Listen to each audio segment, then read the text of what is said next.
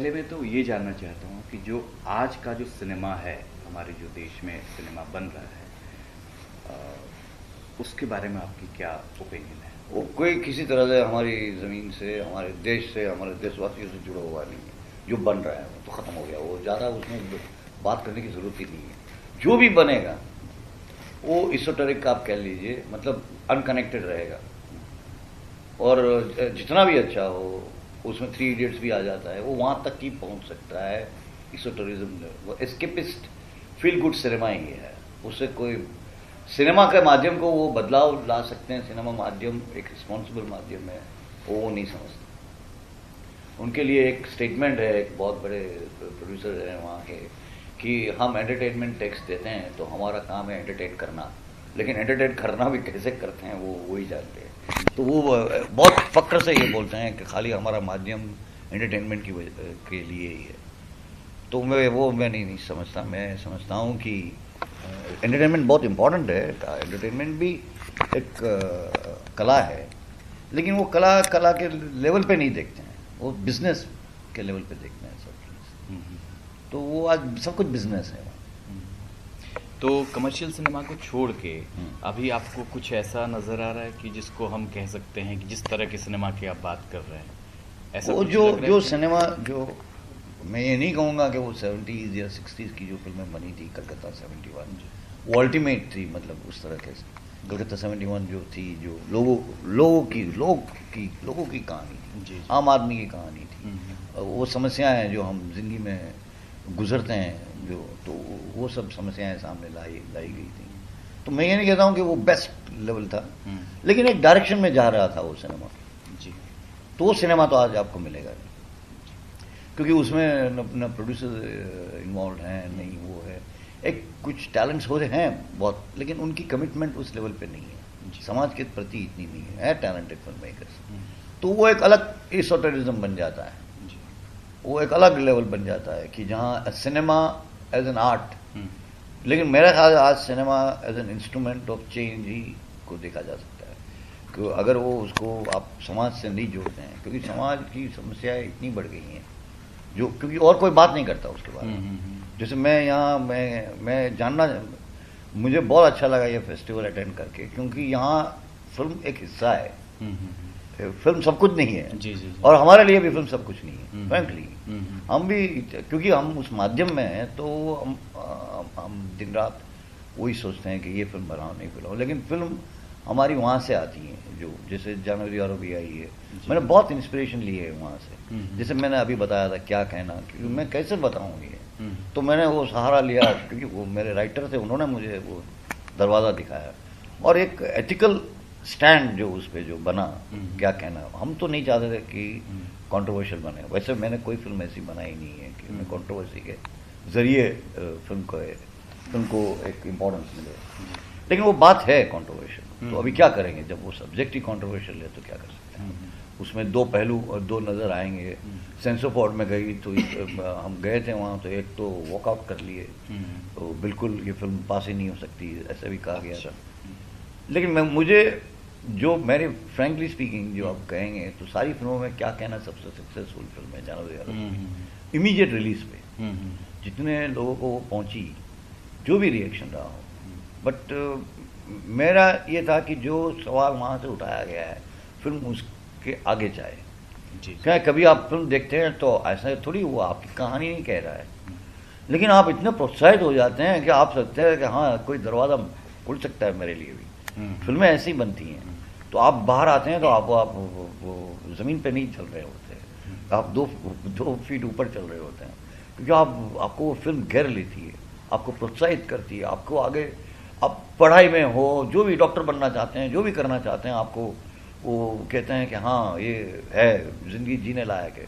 ज़िंदगी में ये है वो है तो वो जो है जी जी आ, ये बताइए कि जो हिंदुस्तानी सिनेमा है अपना उसमें अगर कहें कि कोई आपको गोल्डन पीरियड जैसा अगर कुछ हो या सबसे बेहतरीन सिनेमा कब बना और वो कौन सा सिनेमा है कैसे उसको देखते हैं आप? मेरे ख्याल से गोल्डन पीरियड वही था जो फिफ्टीज़ का जो सिनेमा था। अच्छा। क्योंकि जब मैंने आपको एक उदाहरण देता हूँ एक किस्सा सुनाता हूँ कि राज कपूर को नुक्कड़ इतना पसंद आया था सईद साहब ने बनाया था मैंने भी कुछ एपिसोड डायरेक्ट किए थे। तो वो चाहते थे कि हम एक पूरी फ़िल्म उस पर वो वही एक्टर्स के साथ बनाए तो उन दौरान हम लोग का आना जाना रहता था उनके साथ तो मैं मैंने बताया कि मैंने एक फ़िल्म बनाई है और वो उसी संडे दूरदर्शन पे आ रही थी हम्म। आने वाली थी। तो फिर अगली मुलाकात हुई मैंने तो बात का ज़िक्र ही नहीं किया क्योंकि मैंने बोला इतने बड़े आदमी है कहाँ उनको देखने का टाइम मिलता होगा? लेकिन हम जो मीटिंग ख़त्म हुई तो हम जा रहे थे तब उन्होंने मुझे बताया कि मैंने आपकी फ़िल्म देखी। लेकिन मैं आपके अंत से सहमत नहीं हूँ क्योंकि वो जो फाइव ऑफ़ प्लानिंग का गोल्डन पीरियड है वो जो जहाँ हम सोशलिज्म की बातें करते हैं तो राज कपूर का जो अर्ली फ़ेज़ है वो उससे आइडेंटिफाई एक एक है उसमें वो जो भले कोई भी फ़िल्में उन्होंने बाद में बनाई हो लेकिन एक हिस्सा जो क्योंकि वो नुक्कड़ से उसने इसी लेवल पे रिलेट किया हम्म। तो वो एक डिफरेंस क्योंकि वो रियली गोल्डन पीरियड है वो जो फिफ्टीज का जो मैं कह कहूँ तो। फिफ्टीज एंड अर्ली सिक्सटीज जो स्टेलवर्ड्स वहाँ रहे हैं हम्म। उनका। तो वो वो सिनेमा आज भी हम चाहते हैं कि हम गुरुदत्त की एक फ़िल्म के तो बराबर हो जाए। जी जी किधर कहीं हम एक ऐसी फ़िल्म बना दें कि भाई वहाँ पहुँच जाए बिमल रॉय की फ़िल्में हैं महमूद खान की फ़िल्में हैं। रोटी जब मैंने देखी शुरुआत रोटी की शुरुआत आप देखेंगे आप बोलते हैं आप रोटी छीनो। अगर आप भूखे हैं तो ये, ये उस फ़िल्म में कहा गया है। शुरुआत में कि अगर आपके पास रोटी नहीं है तो रोटी छीनो। तुम्हारा हक बनता है अगर तुम भूखे हो। ये देख के मैं चौंक गया है वो फ़िल्म देख के। जी तो वो जो सारी चीज़ें हैं तो कुछ सिनेमा आपको वहाँ का बहुत इंस्पायर जी जी और फिर मेरे ख्याल से जो इंस्पायर इंस्पिरेशन मिलता है वो जो कुछ फ़िल्में आती रहती है ऐसा नहीं है।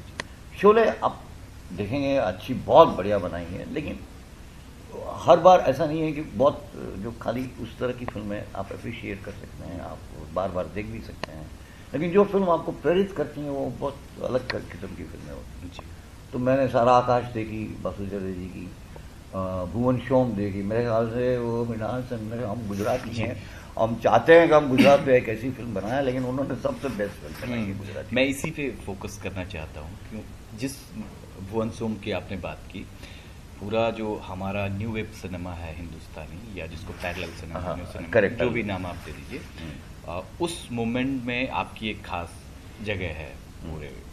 तो उस पूरे मोमेंट की शुरुआत को और उसका जो अंत हुआ या हम्म। जो भी उस मोमेंट के बारे में आप समझते हैं उसको अगर शेयर करेंगे तो ये देखिए क्या है वहाँ अलग एक किस्म का दौर में उसमें देखिए गवर्नमेंट का बहुत बड़ा हिस्सा है। जैसे आज भी फ़िल्म इंस्टीट्यूट है।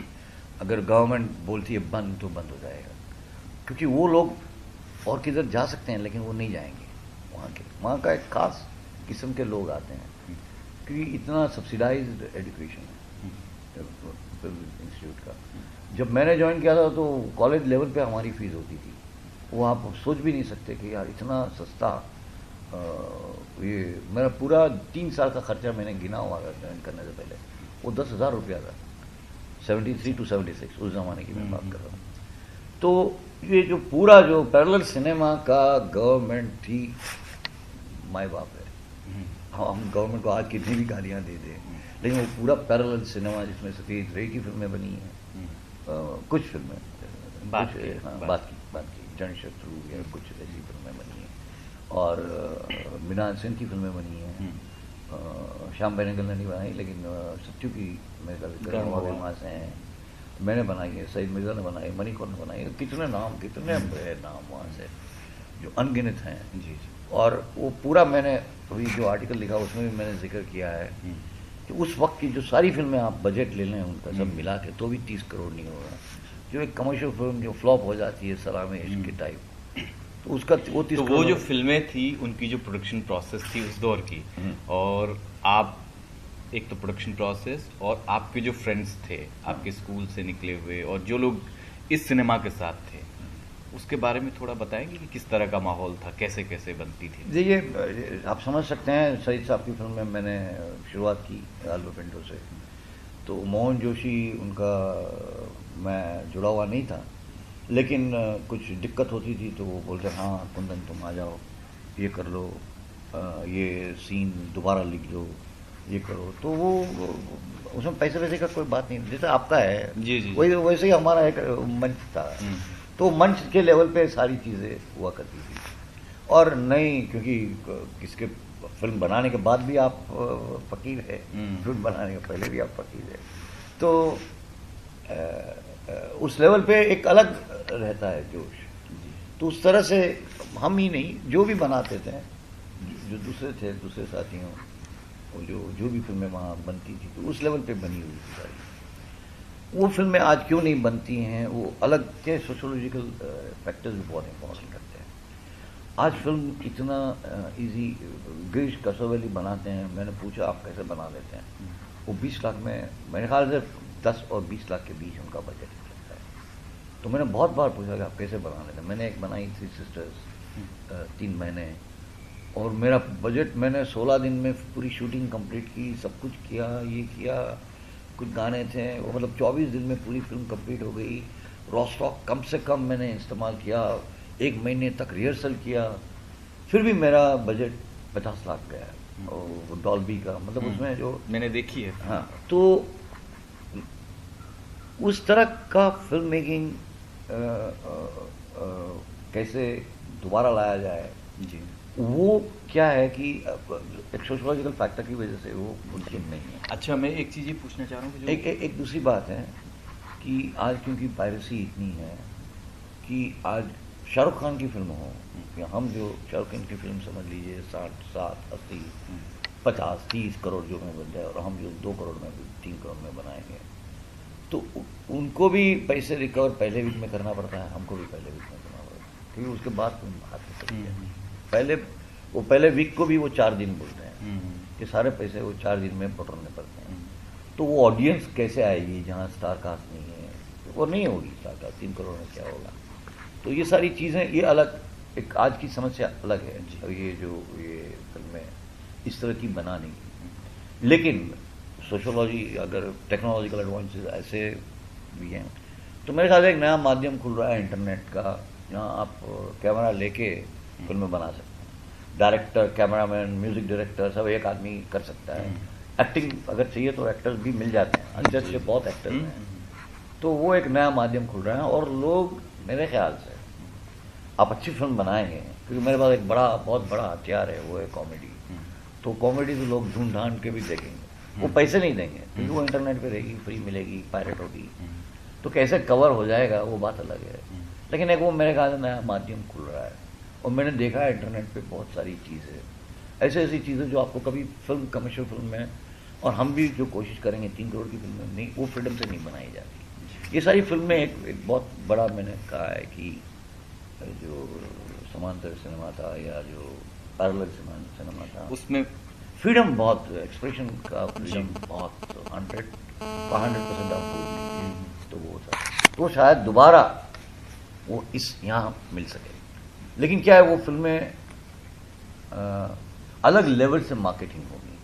अलग लेवल से वो लोगों तक पहुँचेगी। क्योंकि आ, आपको ऑडियंस आपको वो ये नहीं है कि इस फ़िल्म में अभी आप भी जो कर रहे हैं नहीं आपका हॉल है नहीं आपके पास प्रिंट है फिर भी ये फेस्टिवल बन रहा है। जी। एक उसमें जोश है। लोग आके देखते हैं उसी उत्साह से देखते हैं। साउंड सिस्टम थोड़ी प्लस है थोड़ी माइनस है फिर भी लोग देखते हैं। तो ये फ़िल्में वहाँ तक लोगों को तक पहुँचानी है। जी। तो वो पहुँच सकती है। वो अपने आप फ़िल्म में दम होगी तो पहुँच जाएगी। अच्छा जो न्यू वेब सिनेमा था आप लोग जो सिनेमा बना रहे थे उस दौरान तो सोशल कॉज को और आर्ट को हम्म। दोनों को कैसे आप देखते थे? क्या क्या सोचते थे उस दौर में? देखिए क्या होता है आप भी और आपके साथी भी। हाँ, वो अ, साथियों का तो मैं नहीं बता क्योंकि कुछ जैसे सईद साहब जैसे फ़िल्म बनाते हैं हम्म। या वो मणिकॉल बनाते हैं या कोई और बनाते हैं तो वो आनंद पटवर्धन बनाते हैं। क्योंकि आनंद पटवर्धन के साथ मैं काफ़ी जुआ रहा था शुरुआत में। वो जो हमारा शहर में एडिटिंग में भी गया हम्म। था तो वो बुलाते थे मुझे।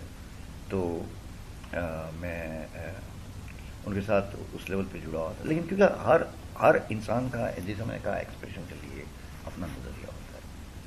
तो वो नज़रिया को आपको रखना पड़ेगा सामने क्योंकि उस, वो क्या चाहते हैं, उसको पहले उनको नज़र में रखते हुए आप जो भी कंट्रीब्यूट कर सकते हैं, करते हैं। तो जहाँ तक ये जो बैलेंसिंग है, वो जो आप कह रहे हैं तो हम, मेरे ख्याल मैंने कोई मार्क्सिज्म पे किताब पढ़ी नहीं है। नहीं मार्क्सिस्ट लिटरेचर पढ़ा है, लेकिन गोरकी को पढ़ा है एज ए लिटरेचर और भी बहुत सारी चीज़ें पढ़ी है एज ए लिटरेचर और सबसे बड़ा लिटरेचर मार्क्सिस्ट लिटरेचर तो न्यूज़पेपर होता है। क्योंकि वहाँ से ही कहानियाँ आपको मिलती है, वहाँ से आपको एक, अभी तो थोड़ा मुश्किल हो गया है, लेकिन आप इंटरनेट की वजह से आप खोज सकते हैं। आपको मिल जाएगा। जैसे यहाँ मैं आया हूँ तो यहाँ मुझे काफ़ी जो मैं, मेरी जो जानना चाहता हूँ कि ये ग्रीन ऑपरेशन क्या है सलवा जुड़म क्या है? क्योंकि आपको न्यूज़पेपर में शब्द मिलते हैं। वो पूरी उसकी बायोडाटा या हिस्ट्री या ये सब कुछ नहीं मिलता। है तो इंटरनेट पे जाने से ये सारी चीज़ें मिल जाती हैं। जी। और आप क्योंकि आज आपके पास वो है आप वहाँ से उसके सहारे दोस्तों को कांटेक्ट करेंगे यहाँ से वहाँ से। तो वो बेस्ट मेरे ख्याल लिटरेचर हुई है। कि आप हकीकत को जाने और अपना व्यू पॉइंट बनाए। हम वहाँ से व्यू पॉइंट बनाते हैं। तो वो वो कोशिश करते हैं कि अभी आप जो माध्यम से ये कह रहे हैं हम्म। वो माध्यम को यूज़ करते हुए ये बात कैसे बेस्ट कही है कुंदन जी अब मैं इस पर फोकस करना चाहता हूँ थोड़ा सा कि जो आपकी सिनेमा का जो सफ़र रहा है आपने जो आपका जो इन्वॉल्वमेंट फ़िल्म के साथ पर्सनली और जो जो फिल्म्स आपने बनाई उसको सोशल कॉन्टेक्स्ट में आप किस तरह से उन फिल्म्स को देखते हैं देखिए एक रिस्पॉन्सिबिलिटी रहती है आपकी जो मैंने काफ़ी मतलब ये क्या है कि जो फ़िल्म इंडस्ट्री के क्योंकि मैं मैं कॉमेडी बनाता हूँ तो मेरी मेरे सीरियल हैं ये जो ज़िंदगी ये जो तो कमर्शियल फ़िल्म वाले समझते हैं इनको क्योंकि वो ह्यूमर एक डायरेक्ट एक्सेसिबल हम्म। हो जाता है सबके लिए लेकिन फिर भी मुझे बहुत रीमेक करने को कहा गया है क्योंकि आप इंडस्ट्री में रहते हैं तो इंडस्ट्री हम्म। बहुत ही अलग चीज़ है फ़िल्म इंडस्ट्री तो आप आप रोकते हैं, आप ये चीज़ें नहीं करते हैं। और जो भी बहुत से बहुत से सब्जेक्ट आप पे थोपे जाते हैं। बहुत टाइम आपके पास कुछ करने को नहीं होता है। बहुत टाइम अलग अलग दिक्कतें होती हैं। तो आप यही कोशिश में रहते हैं कि आप जो लिखते हैं। मैंने जैसे बताया कि मैं कुछ चार पाँच सब्जेक्ट लिख चुका हूँ जो फ़िल्में बनी नहीं। तो आप और एक सब्जेक्ट लिखते हैं। लेकिन आपकी कोशिश रहती है हर फ़िल्म बनाएँ कि आप एक रिस्पॉन्सिबिलिटी के साथ हो फ़िल्म। एक आर्टिस्टिक जी मैं ये कहना चाह रहा हूँ कि जो आपकी फिल्म्स हैं हम्म। जैसे जाने भी जाने भी यारों की बात कर रहे हैं या थ्री सिस्टर्स की जो भी बात अभी आप बात कर रहे थे और भी जो फ़िल्म आपकी तो मैं ये जानना चाह रहा हूँ कि एक एक फ़िल्म के बारे में आपके आप जितना भी बताना चाहें क्या क्या आपके आइडियाज़ थे और कितना आपको लगा कि क्या होता है ना मैंने कुछ सात आठ फ़िल्में बनाई हैं तो उसमें थ्री सिस्टर्स को तो आप गिन भी नहीं सकते क्योंकि वो रिलीज़ ही नहीं हुई जी जी। नई टेलीविज़न पे क्योंकि टेलीविज़न हम्म। भी माध्यम है टेलीविज़न हम्म। के लिए ही बनाई थी लेकिन टेलीविज़न पे भी रिलीज़ नहीं थी तो थ्री सिस्टर्स बनाते वक्त मेरे सामने यही था कि ये फ़िल्म लोग देखें और अगर ऐसा होने वाला है वो वो रिलीज़ क्यों नहीं हो पाई? जरा सा वो चैनल का अच्छा, जो है अच्छा। ना डिसीज़न है वो वही मास्टर है। अच्छा। वही करता है जो जो भी चैनल के लिए बनाई थी। तो वो जब नहीं बना तो ये आपकी कोशिश रहती है। कोशिश यही थी कि फ़िल्म किसी माध्यम से आए। Free television hmm. इधर उधर। क्योंकि आप ऑडियंस को दिखाना चाहते हैं। हम्म। क्योंकि आप एक मॉनिटरी सिस्टम में जीते हैं। हम्म। क्योंकि आप ये करते हैं। क्योंकि फ़िल्म की एक कॉस्ट रहती है। तो एक ज़ाहिर है कि पैसे रिकवर होने चाहिए या नहीं होने चाहिए वो एथिकल क्वेश्चन अलग है। तो आ, आ, हर बार जब जाने वालों के बाद मैंने टेलीविज़न में कदम रखा तो ये जो ज़िंदगी मुझे दूरदर्शन ने बोला कि आप कॉमेडी पे बनाइए तब मेरा और तब आपको पता नहीं होगा लेकिन काफ़ी हॉलीवुड के नहीं हॉलीवुड अमेरिकन सीरियल दिखाया जाता हम्म। अंग्रेज़ी में हम्म। तो मेरा मकसद ये था कि यार हम भी इतना ही जो वो बनाते हैं वही हम बना के दिखाएँ और उनको हटा दें हम्म। तो ये जो ज़िंदगी वैक्यूम में है। उसमें कोई सोशल इतना आ, नहीं है कोई सोशल एंगल है ही नहीं थोड़ी सीरियल वैक्यूम में। हम्म। कि पति पत्नी क्या है उनके सामाजिक वो दोनों काम करते हैं वो बस इतना कॉमिक लेवल पे वो ड्रॉप किया है। लेकिन उनके प्रॉब्लम्स को समाज से नहीं जोड़ा है जो नुक्कड़ में हुआ था। तो उस लेवल पे हम ये जो ज़िंदगी एक आप कह सकते हैं कि सिटकॉम ही है। लेकिन वो सिटकॉम ही बनाया जा सकता था। सिटकॉम वो बनाया और वो, वो, वो कोशिश हुई कि अच्छा बनाए ताकि ऑडियंस को पता चले कि भाई हिंदुस्तान में भी ऐसी चीज़ें बन सकती हैं। वो हमने ज़्यादा नहीं बनाए वो सीरियल हम लोग दो डायरेक्टर मैंने कुछ पंद्रह बीस पच्चीस तीस एपिसोड डायरेक्ट किए हैं उसके। फिर नुक्कड़ में हम लोगों ने साथ में प्रोड्यूस किया। नुक्कड़ का इंस्पिरेशन था मैक्सिम गोरकी का लोअर डेप्स जो। गुरु साहब ने फ़िल्म बनाई थी। हम्म। लेकिन वो बहुत ग्रिम है। हम्म। तो हमने क्योंकि इंस्पिरेशन वहाँ से है। लॉर्ड डेप्स से लेकिन आप ज्वाइन नहीं कर सकते। जी। तो वो एक वो भी एक फेरीलैंड था लेकिन उसमें सोशल बातें कही जा सकती हम्म। थोड़ी शुगर कोटेड लेवल पे। फिर पुलिस स्टेशन मैंने एक सीरियल बनाया जहाँ ये दृष्टिकोण था कि पुलिस का पैर जो आता है जो जो अगर अब पुलिस आता है तो एक कैमरा नीचे होगा लो एंगल हम्म। उस एंगल से हम लोगों ने पुलिस स्टेशन पे सीरियल बनाया था जहाँ पुलिस एक करप्ट पुलिस स्टेशन को लिया था। हम्म। उसमें एक ईमानदार अफसर है बाकी सब फंसे हुए हैं। हम्म। कुछ करप्ट हैं कुछ करप्ट के बिना जी करप्ट बनना पड़ता है जो भी हो। हम्म। लेकिन वो सीरियल बैन हो गया। दूरदर्शन में उसको बैन कर दिया। लेकिन दूरदर्शन इतना वो होता था क्योंकि पैसे हमारे नहीं थे पैसे और किसके लगे तो फिर हम लोगों ने उसको टेलीफिल्म बना के वो रिलीज़ हुआ। कुछ हिस्सा उसका। तो वो सीरियल बैन हो गया। फिर वागले की दुनिया जो है, टेलीविज़न में ऐसे कुछ ऐसे ऐसे चीज़ों से जुड़े हुए लक्ष्मण। तो वहाँ आर के लक्ष्मण, आप कुछ भी कह रहे हैं, एक सटारिस लेवल पे आपको उसको, जहाँ भी हो, वहाँ से उसको एक आज भी, आज का कार्टून भी देख लीजिए उनका। तो कमाल के इंसान है। मैं बहुत ही कम जीनियस बोले हैं, ऐसे दो, एक दो इंसानों को ही मिला हूँ। तो उसमें आर के लक्ष्मण नंबर वन आएँगे। तो बहुत ही मज़ा आया उनके साथ। लेकिन सीरियल उनका है। पूरा दृष्टिकोण उनका है कैरेक्टर्स उनके हैं। हम तो खाली इंस्ट्रूमेंट है जो रिमोट कंट्रोल डायरेक्शन कहते हैं। लेकिन मज़ा आया हाँ। क्योंकि आप उनको फिल्म्स के बारे में थोड़ा सा हाँ तो ये नहीं मैं सीरियल का जो बता रहा हूँ। उसके बाद कभी यहाँ कभी ना बनाई क्योंकि और तब म्यूज़िक कंपनियाँ बहुत फ़िल्में बनाती थी। तो एक्चुअली आइडिया था कि उनसे शायद पैसे मिल सके। तो इसलिए वो बैंड बैंड रखा गया था।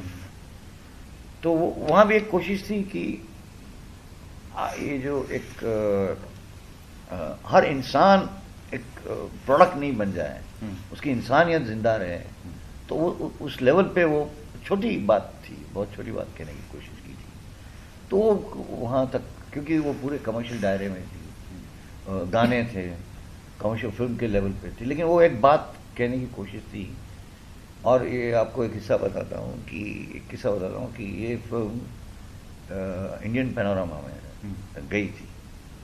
तो सभी लोगों ने रिजेक्ट कर दिया उसे कि ये तो कमर्शियल फ़िल्म है। पैनोरामा में कैसे जा सकती थी? हम्म। तब तो उसके चेयरमैन थे तपन सिन्हा। हम्म। तो उन्होंने बोला कि ये अगर फ़िल्म नहीं रहेगी तो कोई फ़िल्म नहीं रही। मतलब मतलब उन्होंने स्टैंड लिया इस फ़िल्म के लिए। हम्म। तो उन्होंने कहा कि भाई बात तो कह रहे हैं ना ये लोग। भले जो तरीका है वो ये है। और इतना मेन स्ट्रीम फ़िल्म नहीं थी कमर्शियल फ़िल्म नहीं थी, क्योंकि गाने थे ये था तो उसको देखा गया था तो क्या कहना भी उसी लेवल पे आप गिन सकते हैं। कभी ना कभी ना तो क्या है कि कोई भी मुझे बड़ी ऑफ़र नहीं आती थी।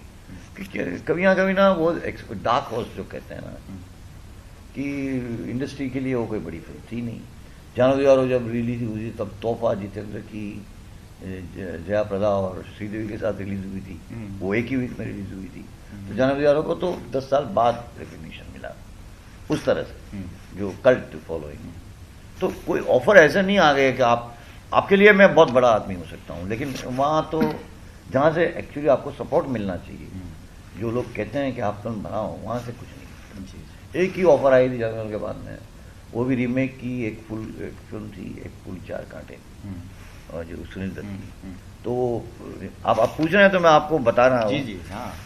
तो उसके बाद कविया कमीना के बाद एक फ़िल्म मैंने बनाई हम तो मोहब्बत करेगा जो बॉबी डियोल के साथ बनानी थी।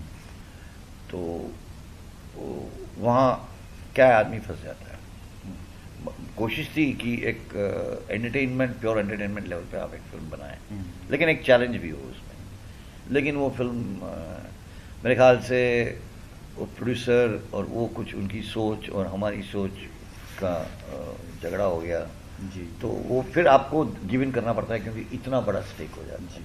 लेकिन आपको उसमें घुसना नहीं चाहिए। तो एक लेसन बना वो उसके बाद एक फ़िल्म मेरे पास आई और आ, आ, आ, उसके बाद मैंने बनाई ये हम तो मोहब्बत करेगा। उसके बाद दो फ़िल्में मैंने बनाई साथ में। वो एक थी दिल है तुम्हारा और एक थी एक से बढ़कर एक। तो दिल है तुम्हारा अभी कहानी राज संतोषी ने शुरुआत की थी पाँच साल पहले। तो वो प्रोजेक्ट शल हो चुका था जो वो टिप्स ने क्योंकि क्या कहना मैंने बनाई थी। हम्म। तो उन्होंने ज़बरदस्ती मेरे पे वो सब्जेक्ट तो पाता हम्म। तो वहाँ भी मैंने कोशिश की कि एक करेक्ट फ़िल्म बना सके लेकिन जो भी हुआ वो। उसके बाद एक से बढ़कर एक फ़िल्म बनाई जो मैंने सब्जेक्ट मैंने सोचा था कि मेरा एक सब्जेक्ट था कि एक प्रोस्टिट्यूट है और वो शीज ऑन द रन जो आप कहते हैं। हम्म। कि किसी संजोग की वजह से उसको अपना शहर छोड़कर दूसरे शहर में जाना पड़ रहा है। नहीं उसके पास पैसा है नहीं कुछ है। नहीं खाने के पैसे हैं। और वहाँ एक बाई इलेक्शन हो रहा है। तो वो बाई इलेक्शन में ये भी पार्टी है वो भी सामने वाली पार्टी है। यहाँ एक इंडस्ट्रियलिस्ट है वहाँ एक इंडस्ट्रियलिस्ट है। यहाँ एक प्रेस है वहाँ एक प्रेस है। तो पूरा धीरे धीरे वो बाई इलेक्शन गर्म होता जाता है। एक छोटा बाई इलेक्शन सडनली ऐसा स्वरूप पकड़ लेता है कि जिसे एक दोनों पार्टियों के लिए ये हो जाता है प्रेस्टीज उसमें ये प्रोसिक्यूट फंस जाती है। और तीन चार दिन की कहानी है और वो she end up becoming the chief minister not only she वो इलेक्शन का बाई इलेक्शन का मुद्दा हट जाता है। अच्छा। और वहाँ वो सीधी चीफ मिनिस्टर पहुँच जाती है। लेकिन प्रोसिक्यूट बनती है। ये ऐसी फ़िल्म नहीं है कि यहाँ जो प्रोसिक्यूट जो होती है बहुत इसलिए वहाँ से हम्म। वो तबके से वो कैरेक्टर को लिया गया था कि जो सोसाइटी रिजेक्ट कर चुका हाँ हाँ रिजेक्ट नहीं और चीफ मिनिस्टर बहुत बड़ी है तो हम्म। फ़िल्म का ऐसा ग्राफ नहीं है कि वो कैसे चीफ मिनिस्टर हद तक पहुँचती है हम्म। यहाँ से उल्टा ग्राफ था कि चीफ मिनिस्टर का हम्म। कि ये तो वहाँ तो ये जो हम गंदगी बोल रहे हैं वहाँ तो बहुत बड़ी और गंदगी तो ये जो फ़िल्म का ग्राफ ऐसा नहीं था जी वो फ़िल्म का ग्राफ ऐसा था कि वो पूरा वो जो वो पूरा जो दिखावा है और दिखावा दिखा दिया कि उसके पीछे एक बहुत बड़ी वो है उस लेवल पे। कहानी के तौर में जी जी। तो आप बाहर निकलते तो आपको वो हम्म। समझ में आ जाती है वो फ़िल्म बनी नहीं वो उसके जगह कुछ और ही बन गया उधर फंस गए आप फंस जाते हैं। जी जी। अभी क्या होता है नहीं पैसे मिले उस फ़िल्म में पैसे पूरी फ़ीस भी नहीं मिली। नहीं कोशिश की कि किसी तरह और वो X Y Z X Y Z X Y Z ऐसी चीज़ें होती हैं। उसके बाद थ्री सिस्टर्स बनाई और अभी कोशिश में है कि हम जो लिखें उसे बना सकें। अच्छा आ, मैं स्किप कर गया जो मैं जा हाँ मैं ये जानना चाह रहा हूँ कि जो मुंबई में जो फिल्म्स बनती हैं जो फ़िल्म इंडस्ट्री है हमारे यहाँ पे तो उसकी इकोनॉमी आप बहुत बेहतर तरीके से जानते हैं कि वो कैसे चल रही है अभी पूरा कैसे पैसे का खेल बन के रह गया सब कुछ। हम्म। और किस तरह की फिल्म्स बन रही हैं कोई सोशल कंसर्न कुछ उन लोगों के क्या है ये आप बहुत अच्छी तरह से जानते हैं।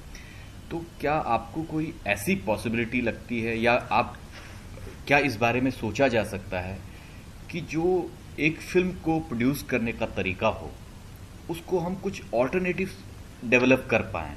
मतलब अगर ऐसी दिशा में सोचा जाए तो कैसे सोचा जा सकता है? क्या क्या रास्ते हो सकते हैं इसके बारे में? देखिए वहाँ मैंने बताया कि वो पूरा बिज़नेस लेवल है। वो मतलब जो उसका मैसेज भी आकर अगर मुनाफे के लिए। वो पूरा बिज़नेस लेवल पे है। तो वो वो अलग क्योंकि वो और वो सब्जेक्ट वहाँ कभी हमारी ज़िंदगी से जुड़े हुए हैं वो कभी मुद्दे उठाएँगे नहीं। हम्म। और उठाएँगे तो एक अलग लेवल पे ट्रीटमेंट होगी तो इसलिए वो लोग हॉलीवुड के पास इतनी कॉपियाँ बनती हैं अभी वहाँ से राइट्स भी खरीदे जाते हैं। क्योंकि उनमें अभी ये समझ नहीं रही है कि क्या हम सक्सेसफुल फ़िल्म हमारे क्या यहाँ सब्जेक्ट्स नहीं है? क्या हमारी समस्याएँ नहीं है? क्या हम यहाँ हमारी ज़िंदगी में कॉमेडी नहीं देख सकते? क्या हमारे में हमारे पास तो ज़्यादा है। जितनी ज़्यादा समस्याएँ होती है उतनी ज़्यादा सब्जेक्ट ऑल्टरनेटिव्स की बात कर नहीं नहीं मैं, मैं कह रहा हूँ मतलब वहाँ से शुरुआत करके। तो ये जो वहाँ है तो वहाँ तो मेरे ख्याल से वो वो एक आप उसमें घुसना चाहेंगे तो आपको वो तैयार रहना पड़ेगा उस चीज़ के लिए। हम्म।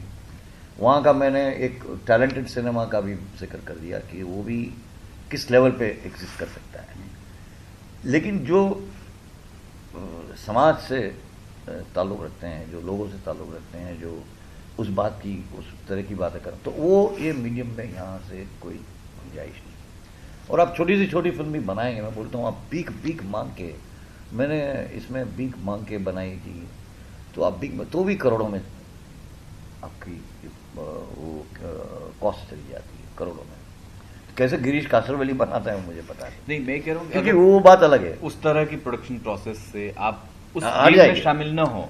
नहीं बट फिर भी फिर रॉस्टॉक का तो पैसा लगेगा ना। हाँ। वो कैमरा का हायर का तो पैसा लगेगा। आपको सिनेमा स्कोप में बनानी ही पड़ेगी। क्योंकि आप ऑडियंस के सामने अभी आपने क्या लिया कि मेरी फ़िल्म थिएटर में आए फ़िल्म में थिएटर में आए उसके लिए कुछ तो आपको वो डॉल्बी का ढाई लाख आपको चुकाना ही पड़ेगा। डॉल्बी में फ़िल्म बनानी ही पड़ेगी। मिक्सिंग में आपको चार लाख पाँच लाख वो पूरा जो पोस्ट प्रोडक्शन है वो खर्च करना ही पड़ेगा। लोग लेंगे तो आज सीरियल में एक अलग पेमेंट मिलती है। किस तरह के आर्टिस्ट लेंगे? जैसे पहले गवर्नमेंट हेल्प करती थी एनएफटीसी वगैरह। एनएफटीसी करती तो अगर ऐसा हो अब भी या गवर्नमेंट को ज़्यादा इंटरेस्ट ले तो लेकिन एनएफटीसी को तैयार रहना पड़ेगा इतने पैसे खर्च करने के लिए। मैं ये नहीं कहता हूँ तो आप एक ऑल्टरनेटिव ये मानते हैं कि गवर्नमेंट को करना चाहिए बिल्कुल करना चाहिए आँख बंद करके करना चाहिए। मैं ये कहता हूँ कि ये उतना ही इंपॉर्टेंट है जितना आप फर्टिलाइज़र को सब्सिडी देते हैं। क्योंकि ये भी एक दिमाग के लिए फ़ूड है। अच्छी फ़िल्में हम्म। बहुत अच्छी फ़िल्में नहीं बनाएँगे तो आप अच्छा कैसे काम करेंगे? आप जीवन आपका कैसा अच्छा बनेगा? हम्म। लोगों में उत्साह कैसे जाएगा? लोग आपके एक तरीका है क्योंकि वो सामने नहीं आ रहा है। वो चीज़ें जो होनी चाहिए जो आपको प्रोत्साहित करे वही सामने नहीं आ रही है। तो लोग इस तरह चले जाते हैं। लोग बोलते हैं यही है यही है ये उनकी अभी आज समझ आज की पीढ़ी तो यही सोचती है कि पैरल सिनेमा तो उनको दिमाग में वही नहीं आएगा ही नहीं क्योंकि उन्होंने देखा ही नहीं है।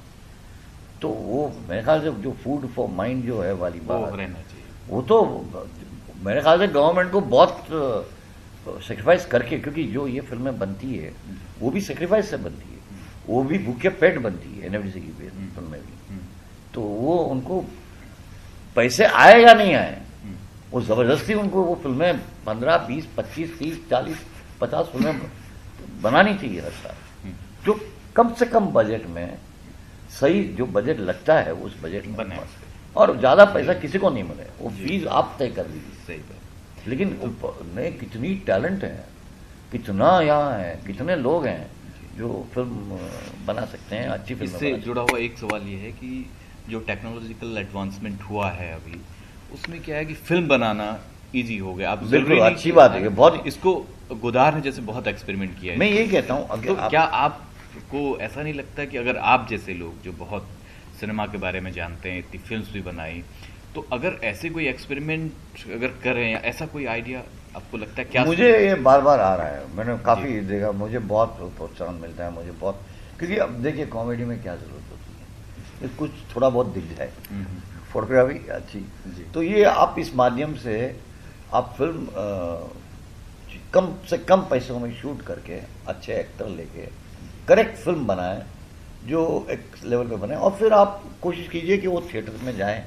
क्योंकि अगर आपकी चीज़ अच्छी होगी तो जाएगी। हम्म। जैसे एक फ़िल्म आई थी मैं ये नहीं कह रहा हूँ उसका क्या कंटेंट था। हम्म। लेकिन एक फ़िल्म बहुत ही गुरिल्ला लेवल पे बनी थी छोटे लेवल पे। हम्म, वो थी बेजा फ्राई जो कॉपी थी बाहर की। लेकिन लोगों ने उसे अप्रिशिएट किया। तो आप भेजा फ्राई तो ज़्यादा अच्छा बना ही सकते हैं। मेरा कहने का मतलब ये। कि वो डबल भेजा फ्राई तो बना ही और ओरिजिनल बना सकते हैं और यहाँ को।